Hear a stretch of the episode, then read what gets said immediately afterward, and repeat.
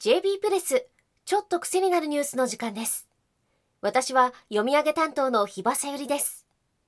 この番組では国内外の政治経済ビジネス安全保障などに強みを持つウェブメディア JB プレスが厳選した記事をお伝えするポッドキャスト番組です。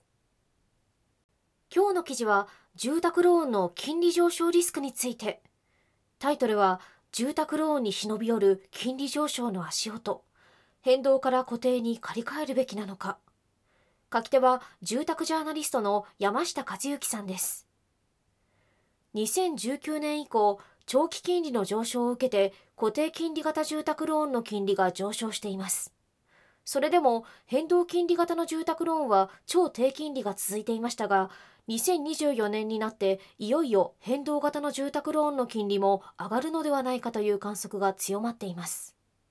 その中で変動型と固定型のどちらの住宅ローンがいいのかという記事です。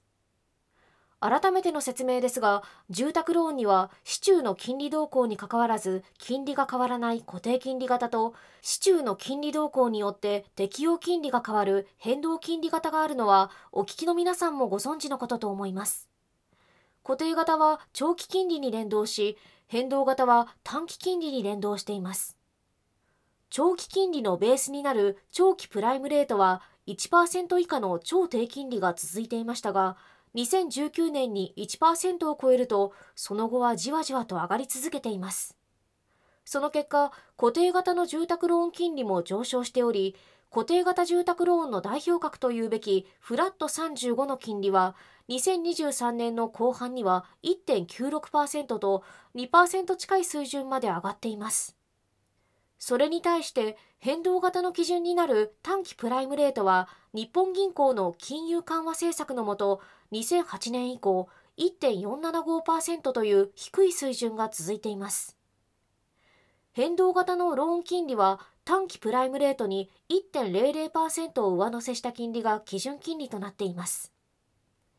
メガバンクのみずほ銀行を例にとると短期プライムレートの1.475%に1.00%を上乗せした2.475%が基準金利で、そこから金利引き下げが適用されて、最優遇金利は2.10%低い0.375%となっています。この0.375%という低い金利が長年続いていますが、2024年の今年には短期プライムレートの上昇によって最優遇金利も上がる可能性が高いとみられています。しかも短期プライムレート上昇の前に金利引き下げ幅の縮小によって最優遇金利の引き上げが実施される可能性もあります。いずれにせよ、今変動型の住宅ローンを利用している人や、これから利用を考えている人は、今後の金利動向や金利引き下げ幅の圧縮などの動向を注視した方がいいかもしれません。変動型の住宅ローンは金利動向によって半年に1回適用金利を見直すことになっています。ただし、あまり頻繁に返済額が変わると計画を立てにくいので、返済額の見直しは5年ごととされ、5年間は返済額が変わりません。5年後に金利上昇で返済額が増えるときには、増額率を25%までとする決まりもあります。ただ、返済額が変わらない5年の間に金利が変わった場合は、返済額に占める利息分と元金分を調整することになります。金利が上昇した場合には、返済額に占める利息の割合が増え、その分元金分が減少するため、元金の減り方が遅くなります。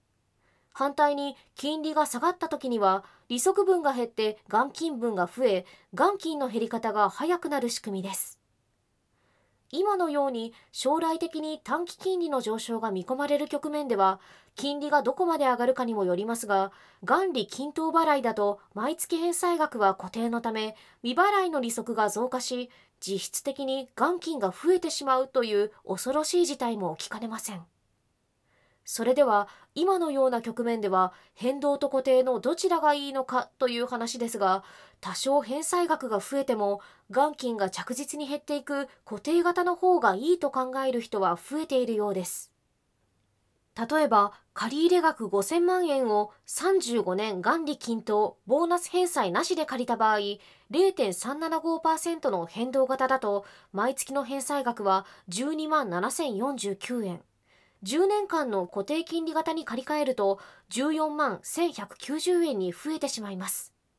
これが全期間固定金利型のフラット35だと16万1261円とさらに増えます。ただ10年間の期間固定型に借り換えると毎月返済額は14万1190円に増えるもののその内訳は利息分が4万424円。元金分は10万765円になって月々10万円以上元金が減ることになります。それに対して変動金利型のままで金利が0.4%上がると元金分は11万円から9万円台に減ってしまうので借り換えた方が元金の減り方が早くなります。元金を減らしていかないと利息分が減らないので支払いは苦しくなります。山下さんも金利が本格的に上がり始めたら固定型へ借り換えるのも一つの選択肢だと述べています。また住宅ローンの金利は申し込み時点の金利ではなく購入物件の引き渡しを受けて融資が実行される期日の金利が適用されるという点にも気をつける必要があります。中古住宅や完成済みの物件だと契約後さほどの時間を置かずに引き渡しを受けることができるので現在の金利で利用できる可能性が高くなりますが大規模な新築マンションだと完成引き渡しが1年2年も先になることがあるため金利が上がっている可能性もそれだけ高くなります。それだけに一定レベルの金利上昇でも返済に問題がないか現在より高めの金利でも試算して確認しておくといいと山下さんは指摘しています。できれば1%から2%高い金利で試算して家計管理に問題がないかどうかをチェックしておきたいところですね。これまでの日本は超低金利でしたから金利が上がる世界がどういう世界なのかよくわからない人も多いと思います。しっかりとシミュレーションして来たるべき世界に備えなければなりません。JB プレスには住宅、不動産や金融に関する記事がたくさんありますのでサイトの方にもぜひ遊びに来てくださいね。